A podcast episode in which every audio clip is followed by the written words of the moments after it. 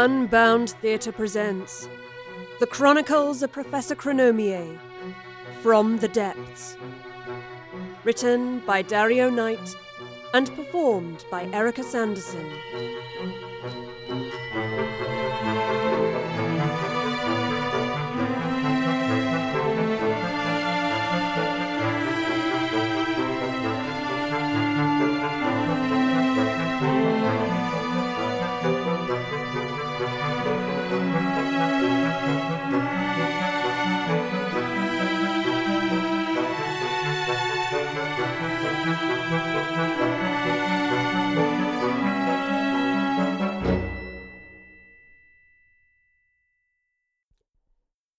Chapter 3 The Aesthete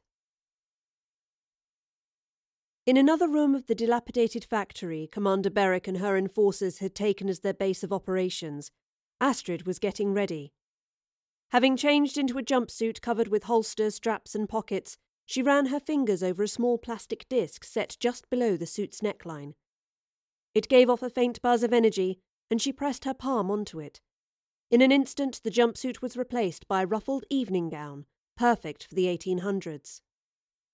Holo projection, came the voice of a man nearby. Astrid glanced across the room at him, a friendly face beneath a mop of auburn curls combed back across his head. He stepped forward and offered a hand to introduce himself. Enforcer Elwood. Astrid, she replied, taking his hand. He nodded down at her dress. That's just for starters. Come with me. Evening had fallen upon London. On a street just off Piccadilly, the professor was standing before a grand looking building, the Royal Institution. Its impressive facade of columns stretched high above her. She beheld them at once with a sense of wonder and sorrow. The building had housed breathtaking leaps in scientific understanding, but its fellows had shown a mocking derision at her theories of temporal physics. Turning to her own laboratory at her home in Atwell Street, the professor had foregone the institution and its dismissive stance on her researches. Beholding the building after all of her adventures, she pondered what would happen were she to step back inside. Perhaps some of the fellows she had known would still be there. Imagine, she thought, their reaction when she strolled in, looking no older than she had twenty something years before. She grinned at the idea of landing her time ship in the middle of the lecture hall, what a stir she could create! Her smile fell as she recalled Commander Beric's labelling of her as an unlicensed time traveller. She turned away from the institution and walked on. Further up the street, she found the Albemarle Club, a favoured haunt of Oscar's, according to both the enforcers and the book she had read centuries in the future. She crossed the threshold and nodded to the doorman as she passed him. A wiry man with a greasy moustache approached to block her way, but she quickly presented her membership document, forged, of course, and he backed away with a reverential bow. The professor quickly left the entrance hall before anything more could be said, and made her way into one of the larger rooms leading from the reception. The club was just as she had imagined a blend of wood panelled walls and undisturbed bookcases. A well lit fire was blazing in the grate, and the smell of antiquity hung in the air. There were small clusters of men and women in the room, some seated at tables playing cards, others sharing anecdotes and glasses of some assuredly expensive liqueur. Nodding her head politely to any who turned to look at her, she scanned the room and spotted Oscar, seated beside the fire and smoking a cigarette. More rotund than he had appeared on the cover of his biography, but his eyes no less ablaze. He was looking up towards the ceiling, following the winding trail of smoke he'd just exhaled. Once again the commander's words returned to the professor, this time, the instructions she and Astrid had been given upon agreeing to help prevent the editor's plans. The girl stays with us and helps locate 6049. You find Oscar and guard him. Taking a moment to regard the great man, the professor took a long, slow breath and crossed the room. Mr. Wilde, she said with an assured tone, may I join you? Oscar looked at her with an amused curiosity. He took a drag of his cigarette and blew the smoke slowly out of his mouth. You may do as you please, good lady, he replied in an affable tone. The professor had expected him to sound plummier, even somewhat regal, but his voice, though stately in tone, held great warmth. To the best of my understanding, the Albemarle is yet to set out which of its members may or may not converse with another. There came a roar of laughter from across the room as an anecdote reached its punchline. Oscar's eyes flickered across to them. More's the pity where some are concerned. The professor sat down in a chair opposite him and watched him stub out his cigarette in an ashtray. I don't believe I've seen you here before, he observed. I have been some time out of London, the professor replied. Oscar fixed her with a kind but searching stare. Where, pray tell? Back at the factory, Elwood handed Astrid a heavy firearm. Blaster, he explained. I remember, Astrid replied with a judgmental look, recalling the identical weapons the enforcers had pulled on her and the professor. She dropped it into a holster on her jumpsuit as Elwood handed over more peculiar objects.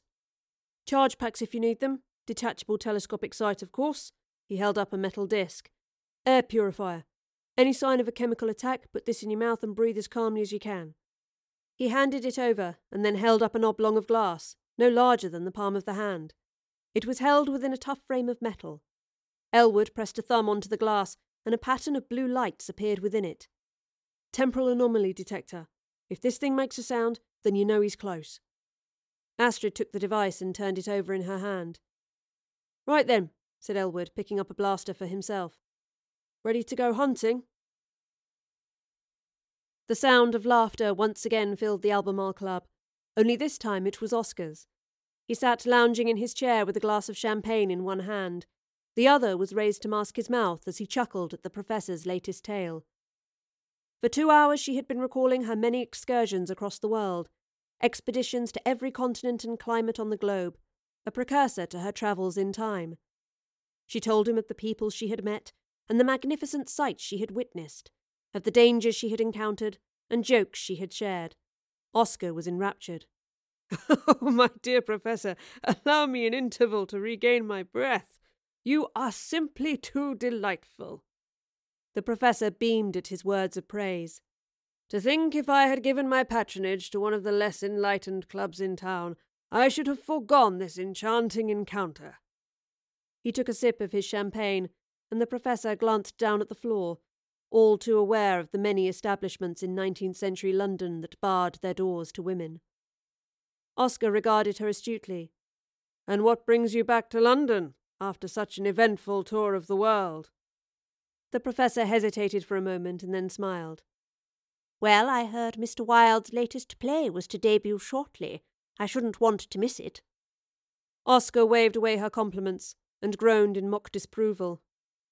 Behind every exquisite thing that existed, there is something tragic, he said with a hint of affectation. The professor recognized the words. She quickly added another detail to bed in her story. I've a financier to meet with to discuss another trip. Dear woman, you are insatiable, Oscar beamed. One must experience as much of life as one can whilst the opportunity presents itself, the professor reasoned. One cannot live without feeding one's soul. It was a sentiment she held close to her heart, but one carefully recounted to win favour with the man before her. Here was a mind given to experiences and pleasures, a soul that could only flourish when nurtured with beautiful things, fine words, fine art, fine thoughts. Indeed, indeed, Oscar sighed. I must say, Professor, this evening has been quite the unexpected tonic for a feeble day. How so? the Professor inquired. Although the opportunity to meet Oscar had thrilled her, she still had a job to do.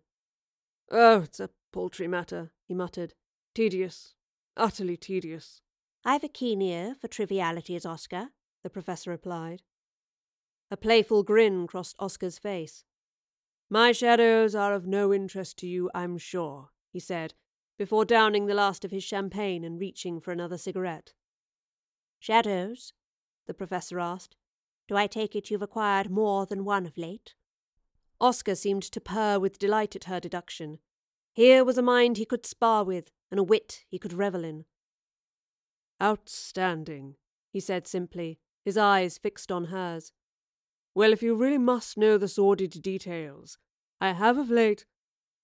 he was interrupted by the sound of a door opening somewhere behind the professor. He looked up and smiled at the newcomer to the room. At last, he said with a hint of mischief. Come, I've the most wonderful woman for you to meet. Have you now? came the reply. The voice was younger, but carried a barb.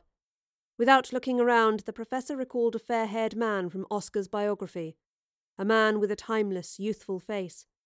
It was the face of the man Oscar had loved, and in times to come would claim to loathe.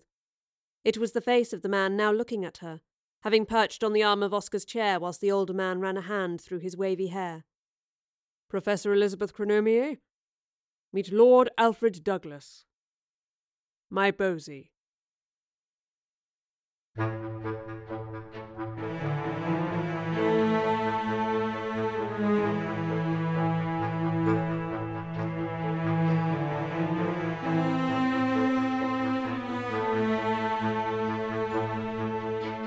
The Chronicles of Professor Cronomier, From the Depths. An unbound theatre production written by Dario Knight and performed by Erica Sanderson, with music by Kevin MacLeod.